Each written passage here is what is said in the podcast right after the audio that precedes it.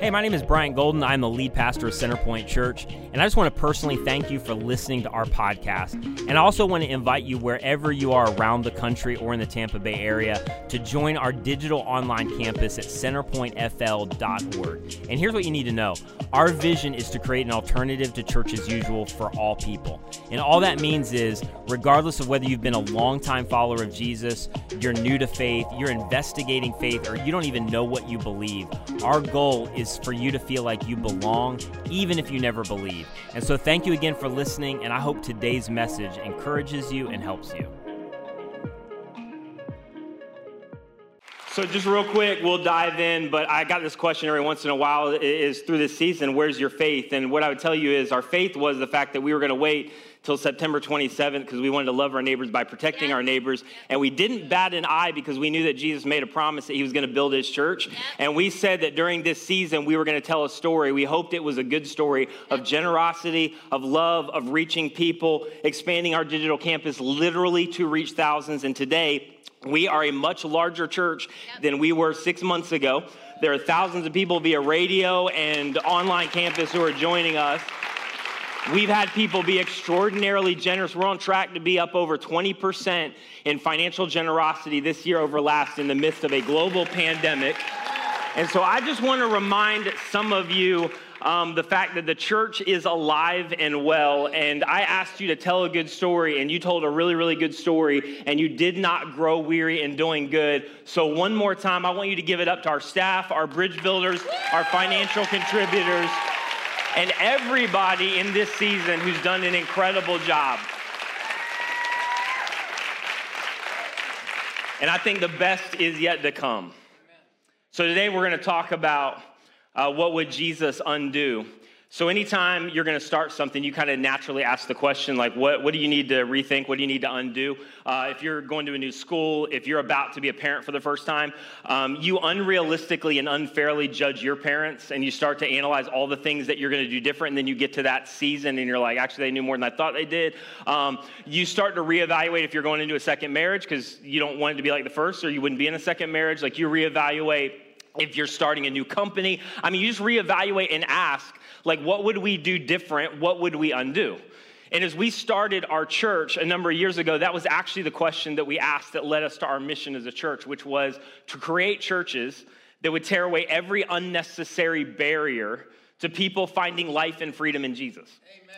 Because the reality is, a lot of people have walked away from Jesus for reasons that had nothing to do with Jesus. It had everything to do with unnecessary barriers that got in the way to the message of life and freedom in Jesus. And then that led us to our vision. And a vision is basically like your picture of the future. And our vision became that we wanted to create an alternative to church as usual for all people. And I love the local church as a second generation pastor. Like, I believe that the church was God's idea, it's the hope of the world. But a lot of people who are watching around the country right now, or maybe you are in the house right now, you would say that my usual, in terms of my background with the church, has not been a good one. And the reality is, just to be fair, is there's a bunch of stuff that needed undone. And even today, as amazing as I think the local church is, still needs undone today. And some of the things that we started with was just personal experiences we've had where a lot of times the church can easily gravitate to this place to go, listen, you can belong as soon as you believe. And yet that was never the invitation of Jesus. It was just, hey, you can belong first and you can belong as long as you need to, even if you never believe what we believe, because the invitation is come, experience Jesus. And Jesus has the power to change everything about your life. The invitation is not get your junk together and come. It's bring your junk, it's bring your crap. When you meet Jesus, Jesus has the power to change everything about your life. Or the whole idea that sometimes the church could easily gravitate, and come on, we're not immune from being a little bit more country club, a little bit more us and them rather than recovery group of people who need a rescuer. Or the idea of everybody loves to stick on their marquee, that everybody is welcome. And then you go into communities where you look at those marquees and you know that that is not true, and everybody knows that that is not true. And the reality is this I don't know if you know this. The church was to be the physical representation of Jesus on planet Earth.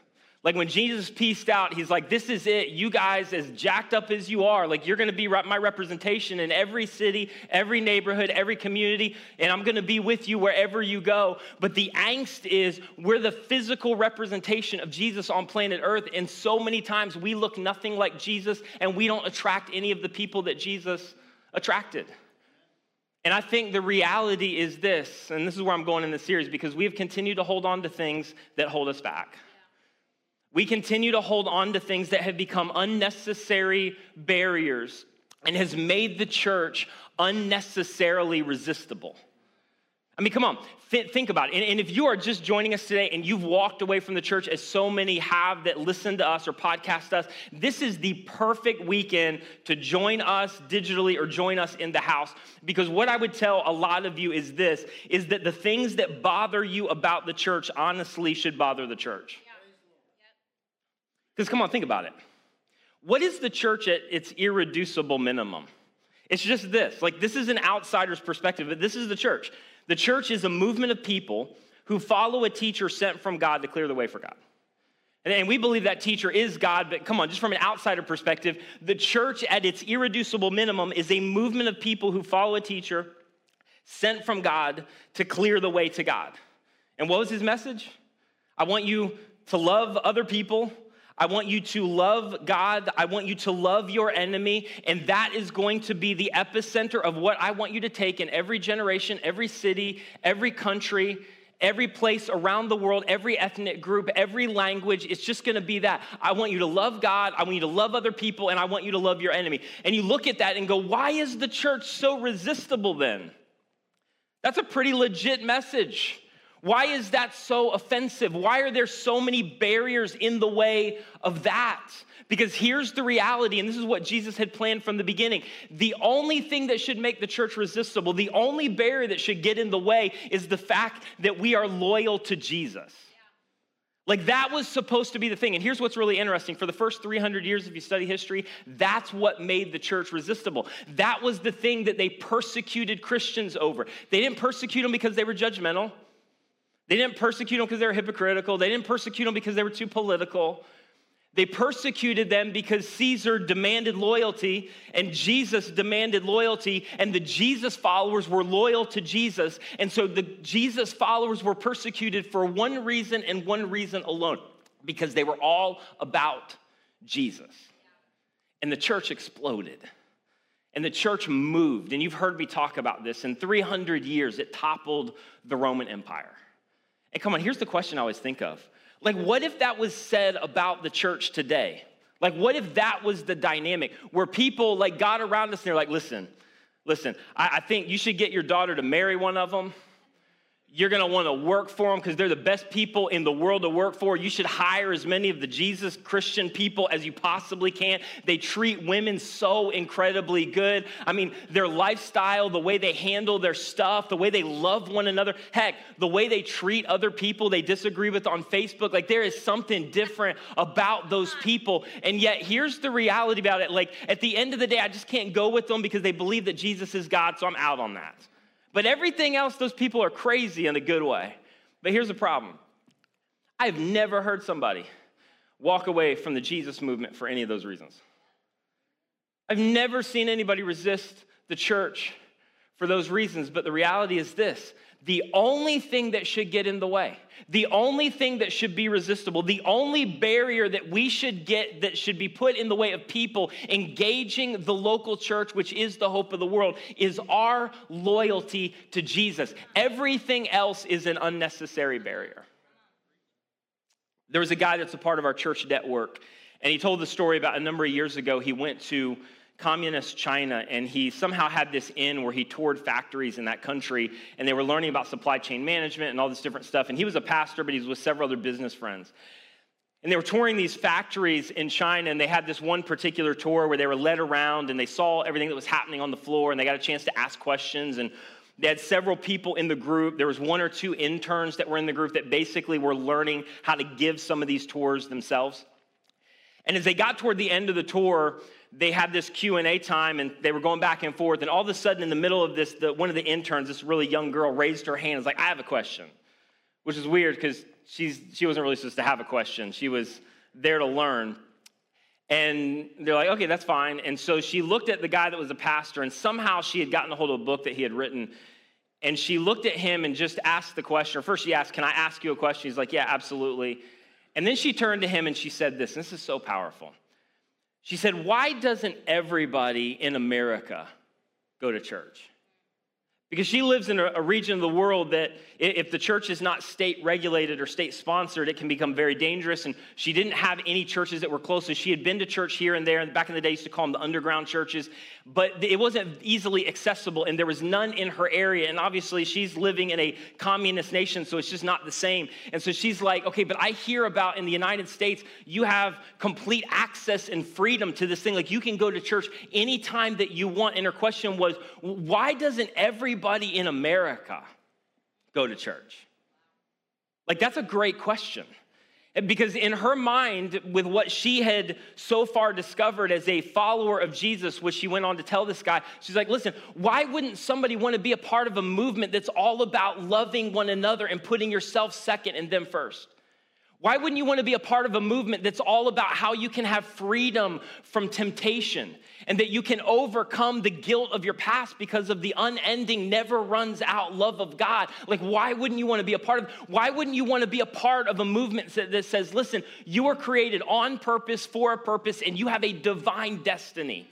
No matter where you're coming from, what your church background is. Why wouldn't you want to be a part of a movement that says those things? Why wouldn't you want to be a part of something that you are accepted as you are because you are made in the imago Dei, the image of God, and God has accepted you because of God, not because of you? In language that I heard a long time ago that I love, why wouldn't you want to be a part of a movement of following Jesus that says Jesus will make your life better and he will make you better at life? Not a promise of pain free, problem free, but the reality is when you follow Jesus, Jesus is better than anything else you're gonna follow on planet Earth.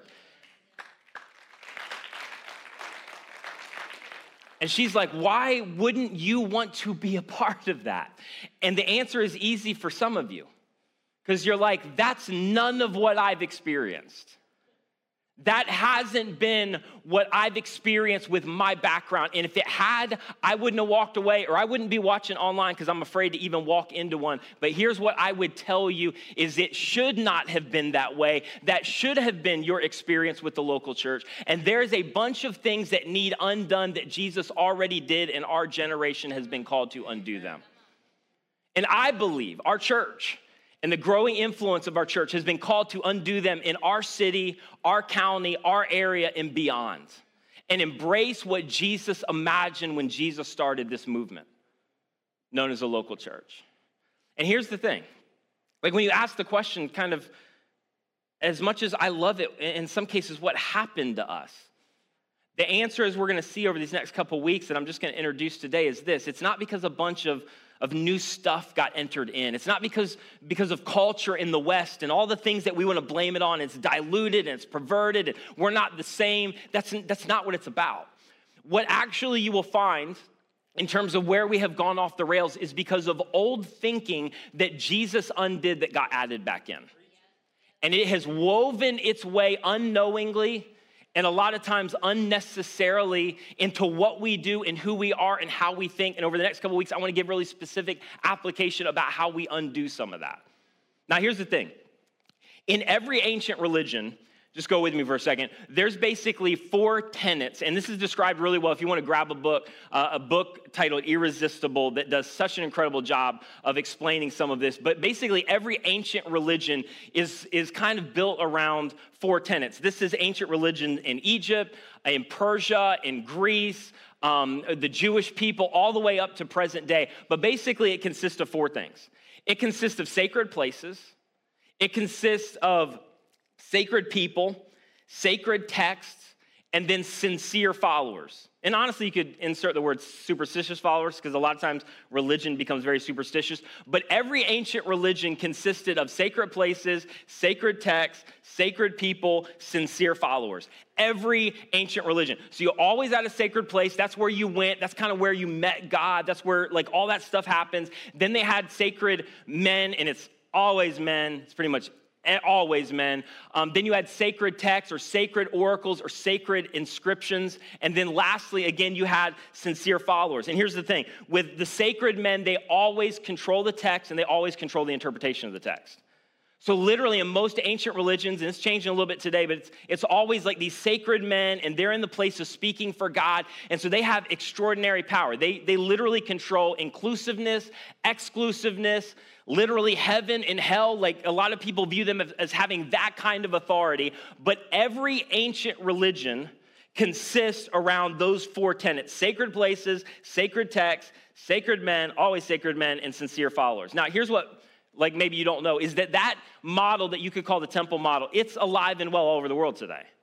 Like you could go into mud hut regions which, with witch doctors, and this is exactly the model that you'll find. You'll have witch doctors that basically they interpret all of the manifestations, and they have like this sacred place, and the people listen to them, and they talk on behalf, and they have authority, and people do what they say. But literally, it's it's this these tenets of ancient religion that make up what they do. Same thing is true in places around the Middle East where men have extraordinary power to declare jihad or to offer an adolescent boy's dream of heaven and people listen to what they say and there's a sacred place that they go and meet with god. There's sacred texts there's sacred men there is sincere followers but every ancient religion centers around this kind of thinking. Now here's the thing that may really surprise you is that kind of thinking has still woven its way into local church today in fact, all over the West, not just in mud hut regions or in places in the Middle East, those tenets of religion that have always been that way from the beginning, so it's hard to let go of, they have woven their way into kind of our religious practices and literally the makeup and the function of the local church. Now, here, you know this already. Anybody that can speak on behalf of God in the minds of other people have, has extraordinary power. In fact, to my skeptic friends, I'll just admit what you think all the time. Like, this is why in your minds religion can be so dangerous. Because you, you cede power in the hands of somebody who is speaking on behalf of God and in your mind kind of controls heaven and hell. That is extraordinary power. And, and come on, that's still present today. Can I give you one of my pet peeves just real fast? Is, is today in churches just like ours, there's this sacred man mentality. And so the pastor goes back and he meets with God in the secret place. He probably has a sacred place, and God tells him what to do, and he gets a word from the Lord, and then he comes back and tells everybody what the word from the Lord is. And I just want to say, maybe it's the cynical side of me. That's really an easy way to shut down the conversation, to leverage influence and get whatever you want. Because when you come into the conference room and, like, I just had a secret time with the Lord, and he told me that this is what we need to do, that kind of shuts down all of the conversation, doesn't it? Like, how am I going to argue with you because God just told you? So I'm not, I'm like, I'm a little skeptical about the word from the Lord that the pastor gets and brings to the rest of the people because I actually believe that they could get the same word from the Lord um, as there's no more sacred men. So my point in all of this is they have extraordinary, extraordinary power. And here's the truth. This is what I put in my, in my notes. The temple model grants extraordinary power to the sacred men in sacred places who determine the meaning of the sacred text. It grants extraordinary power to sacred men in sacred places who determine the meaning of sacred text. Now, I get some of the pushback because some of you are like, isn't that literally what you do every single weekend? Like, isn't this like some version of a sacred place? And then you get out the sacred text and you drop Hebrew and Greek words every once in a while. We have no idea what you're talking about. You're like, well, I can't even compete with that. So this is what Brian said the text actually said. So we just need to do that. And then you go your way and do. Isn't that's exactly what we're doing right now? And I get that. So I'll come back to that later. No, I will. Be here for a little serious. But my point in all this is just this that no matter what it is, that, that thinking that has woven its way into the model of the local church should not be. And what you will find, and what I want to help lead you toward in this series, is that when Jesus showed up on planet Earth, the arrival of Jesus signaled the undoing of the temple model and the beginning of something entirely new. And we're still trying to catch up with it 2,000 years later. Jesus with his guys, he's about ready to ascend into heaven. He's like, guys, you got to leave Jerusalem. I know you love it here. I know that there's some popularity that you got. You have to leave Jerusalem. And I want you to go out from here. I want you to spread out from here. I want you to take this message to every people group you can because it's going to be multi ethnic and multicultural and multi generational. And it's going to be socioeconomically diverse. It's going to be for all people in all of the world. The game is changing. It's no longer a Jewish thing, it is a message for the world. And so I need you to go. In fact, Jesus, as he's getting ready to ascend into heaven, he's like, listen, I just want you guys to know there's going to be no more sacred places. You know why? Because Jesus said that you're sacred, and you're sacred, and you're sacred, and you're sacred. And when you are on the plot of ground that you think is the most sacred place on planet Earth, do not be deceived. The person to your right, the person to your left, the person in front of you, the person behind you is more sacred than any plot of dirt and any building that you will ever enter. Jesus is like, no more sacred, no more sacred places, no more sacred people, which means no longer will you need an intermediary or a high priest. Now everybody will be on equal plane and they will have direct access to God. And the sacred text, Jesus is like, it is going to be fulfilled in a single verb and it's going to change everything. All of the Old Testament law, all of the commandments, all of the law and the prophets, all of it is going to be boiled down into one singular verb that's going to direct everything. Jesus is like, I'm telling you, what I am introducing to planet Earth is entirely and completely new. Religion and the world has never seen anything like this. And what's so interesting in the first century is that literally Roman people who knew so much about this temple model religion, as well as Jewish people, would meet those who are followers of the way because they weren't known as Christians at that time. And they would literally ask them if they were next door neighbors, hey, like, where's your guys' temple? And like, we don't have one. Basically, where's your sacred place? We don't have one. Well, well where's your, your sacred guy, like your priest? we actually don't have a priest. Well, what about your sacrifices? Well, we actually don't do sacrifices because we serve this guy, Jesus. He was the final sacrifice for all sin. And literally, the Romans would call followers of the way atheists because they're like, that's not a religion. You can't have a religion without sacred places and sacred people and sacred sacrifices. And Jesus is like, yes, you can, because what I am introducing is something different than the world has ever seen before. And how do I know that? Because Jesus predicted a new movement. One day he's with his guys outside of Caesarea Philippi. And he looks at them and he's like, hey, what, what's the word on the street about me? Like, what are people saying? Who are people saying that I am? And, and they're like, well, some say that you're John the Baptist or you're a reincarnated prophet and all these crazy ideas. And then Jesus turns to them and is like, no, no, but I'm asking you guys, who do you guys think that I am? And Peter has kind of his defining moment. And Peter looks at Jesus and says, I believe that you are the Messiah. You are the Christ, the Son of the living God. And Jesus looks at him like that, that answer didn't come to you except from God. God gave you that answer. And then Jesus turns to Peter and says this, and I tell you this, Peter, on this rock, or literally this statement that Jesus is the Christ, the Son of the living God, on this rock I will build, future tense, my church.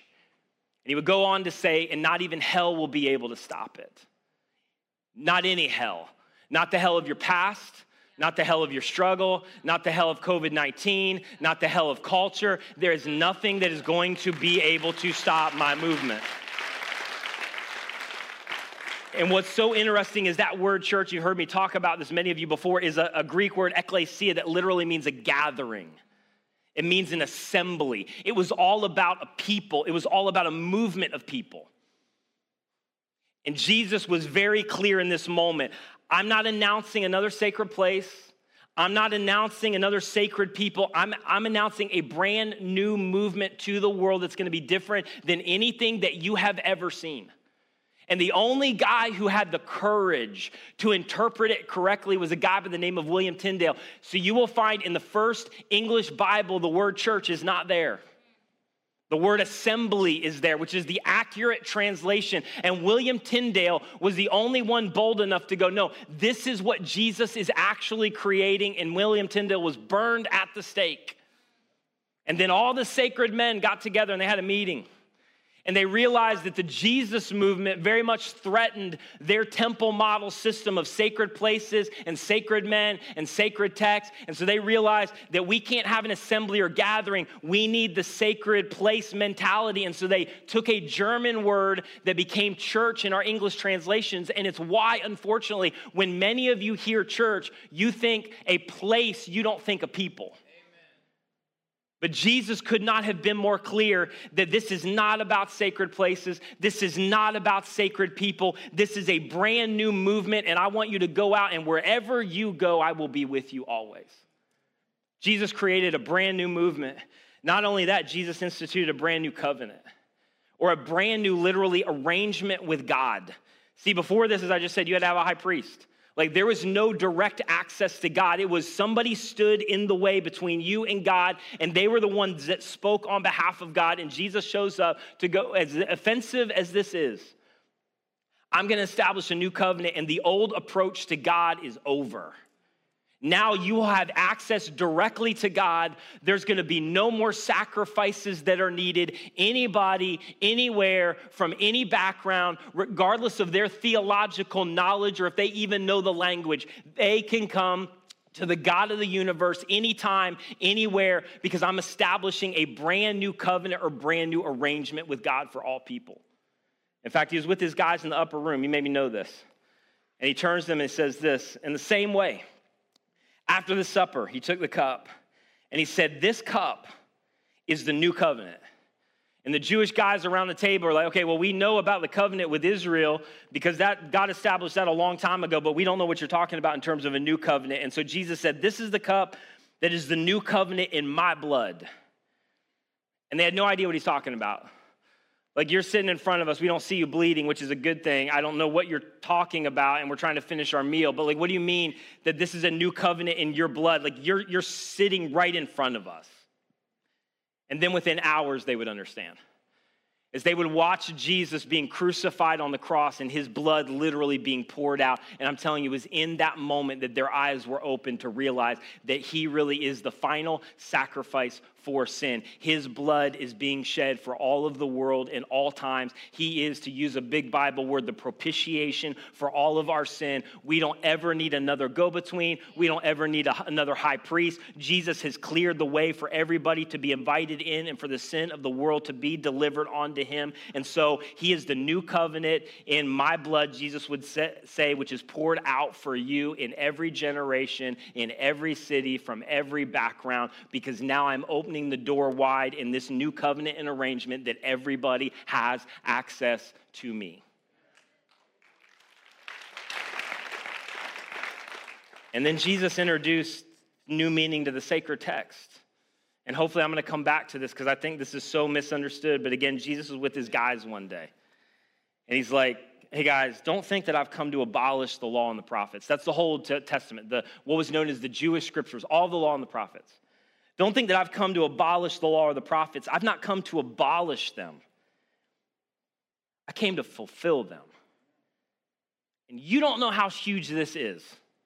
You have no idea, Jewish people, in this moment, because Jesus was claiming that the entire Jewish scriptures and the entire Old Testament funneled down to him, and everything was prophesied about him. And so, in this moment, Jesus is like, Listen, you just need to know this is gonna be a little uncomfortable, but I am gonna fulfill the Old Testament law. It all pointed to me, it all ends with me. It was simply a directional sign for what I was eventually gonna do for the entire world. And then Paul comes along a short time later. One of the guys that wrote two thirds of the New Testament, he's like, it's true. It's as if Jesus was the guardrails, or the Old Testament and the Jewish scriptures was a guardrails leading people to Jesus. It's, it's as if the Old Testament was a cocoon. And ultimately, that cocoon would birth the Savior, the Messiah of the entire world. And it was incredibly important and it is inspired and it is the words of God. But what you need to understand is it had an expiration date and it was simply used to get us where we are. So the only one who could fulfill those scriptures, who could live out those scriptures, now has arrived. And all of the Old Testament is summed up in him. His name is Jesus. And so in that moment, he's going, Listen, I am ushering in a new meaning to the sacred text that I am the Savior of the world that the whole Old Testament pointed to, and I am here, and everything has changed. And now all the Old Testament law and prophets are summed up in a single person, in a single verb that will change everything for the entire world. And then Jesus instituted a new movement defining ethic that I just pointed to that no longer is going to be about the Ten Commandments. Shocker. In fact, we shouldn't put Ten Commandments in courtrooms. We should put the new covenant that Jesus defined in an upper room when he said, All of that's going to be replaced by this. I want you to go love God by loving other people.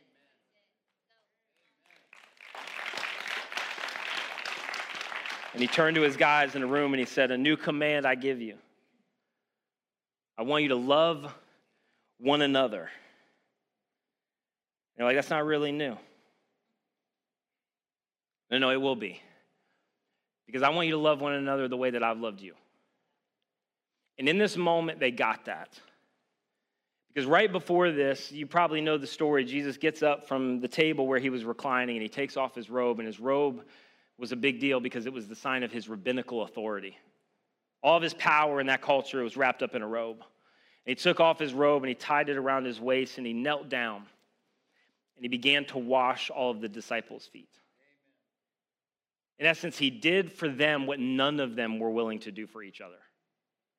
And in that moment, Jesus was putting on display what he was about to introduce to the world that was going to be entirely new and entirely different. In that moment, he was letting everybody know in the room hey, listen, when you get to the place where you're a big deal because you've been with Jesus, when you get to the place where you're writing part of the New Testament, when you get to the place where everybody's looking to you, when you have leverage, when you have power, when you have influence, I just want you to know that that leverage, that power, and that influence is not for the sake of you. It is for the sake of other people around you. And in a culture where might makes right, I am changing everything around. And in this moment, Jesus turned the entire leadership paradigm on its head. When you walk into a room and everybody is looking at you, it just means means that you need to wash more feet. This is the way of Jesus. This is the new movement defining ethic. It is all sum, summed up in a singular verb. I want you to love yeah. the way you have seen me love you. then he turned to his guys and he said, This, by this, by this, everybody's gonna know that you're my disciples if you love one another. Love would replace law, and self sacrifice would replace animal sacrifice. And the vertical would be replaced by the horizontal. That no longer religious people is it gonna be about you showing up? And bringing your sacrifice to a temple and praying your prayer and blasting your worship and your quiet time and all the things that you pile up that are good, but they are not earning you any favor or points with God. Now, if you want to know where you're at in relationship with God, none of that is relevant. That's for you. That's not for me, and it's not for anybody else around you. But if you want to know whether you get the Jesus thing, if you want to know whether you're following me, if you want to know whether the local church is on mission and on point, it is not about anything other than the whole horizontal relationship that says, if I love you and I understand your love for me, I'm gonna go love the people around me, whether I agree with them, whether I connect with them, whether I understand their personality or not, whether I understand their background, whether they believe what I believe. The test of the church movement and Jesus followers is how I love people around me to my right, my left, in front of me, and behind me, because there are no more sacred places. There are just sacred people. Jesus is like, it's all gonna change. In fact, he goes so far as to say this if you find yourself at the temple, Jewish people, in the first century, and you realize that, dang it, I got something that I need to get right with one of my brothers and sisters, he's like, leave your sacrifice and go take care of it. God can wait. Go fix it. Because that's the thing that's to be most important to me in my new movement.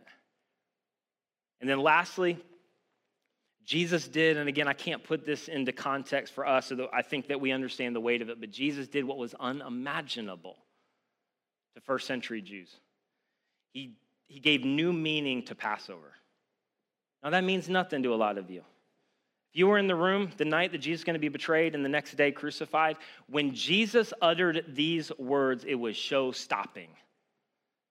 If they ever wanted the reality gut punch that what Jesus was introducing was not temple model 2.0, this was it. Like, here's the only thing that I can put this in context. If Billy Graham, because a lot of people know Billy Graham, um, if Billy Graham, like before he died, if he had this declaration that came out through his ministry that, like, hey, listen, served faithfully for decades and decades, and Billy Graham is amazing, um, did so much, but like on, on memorial of my death, I want you to start celebrating me at Christmas. And there's this decree, news outlets got a hold of it. Like, as much as you love Billy Graham, you're like, what? Like, I'm not celebrating you at Christmas. Or, or Pope Francis, depending on your background, people around the world, like, so many admire. And, like, he comes out, hey, when I decide to step out of this or I die, I want you to kind of change Easter around and begin to remember my death on that weekend. Like, what?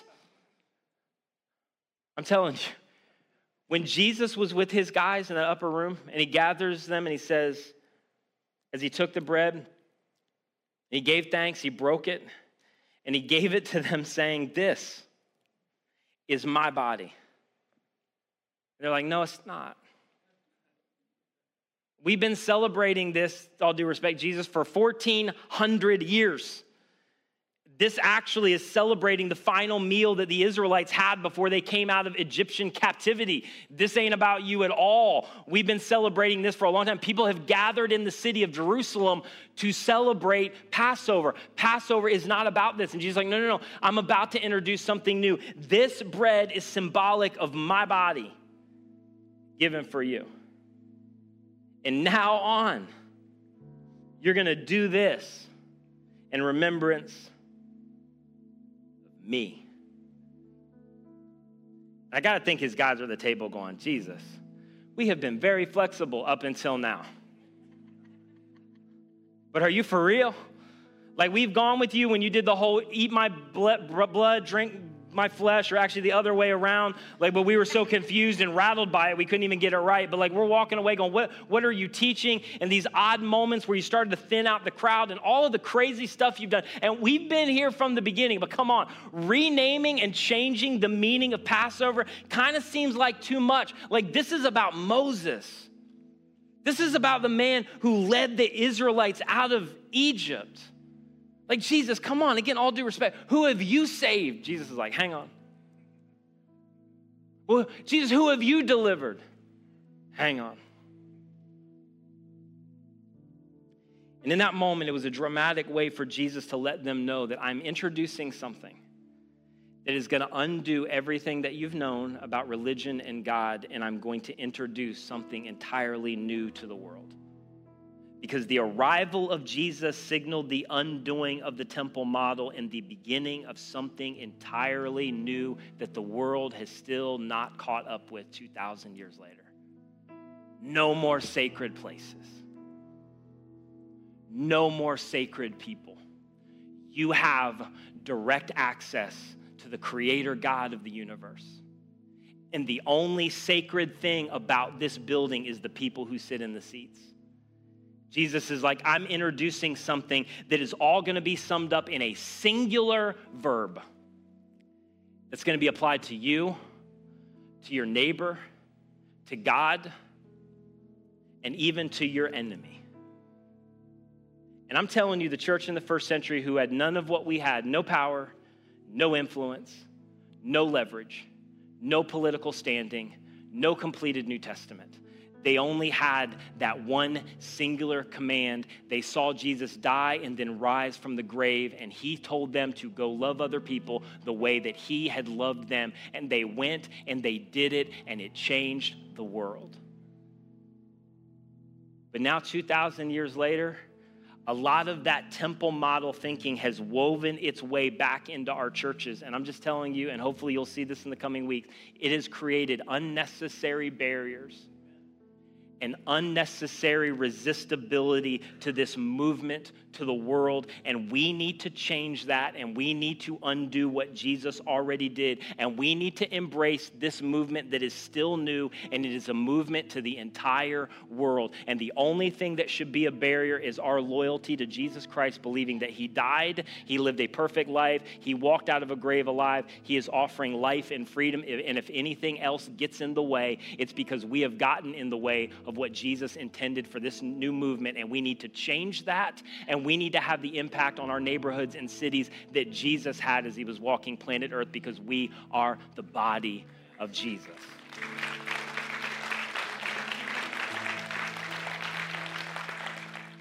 Would you pray with me, Jesus? I thank you for who you are. And Lord, I pray that you would lead us in these coming weeks where it will at times get uncomfortable for some of us, and it will challenge some of us, and it will re alter some paradigms for some of us. And then for others of us, maybe many who are watching right now, it will free us up.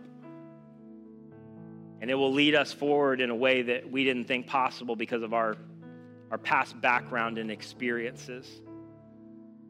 But Lord, our heart is to embrace what you have designed and created this to be, and at a personal level, be what you have created us to be in our culture and in our world. So, God, do your thing in this moment, and I pray this in the incredible name of Jesus. Amen.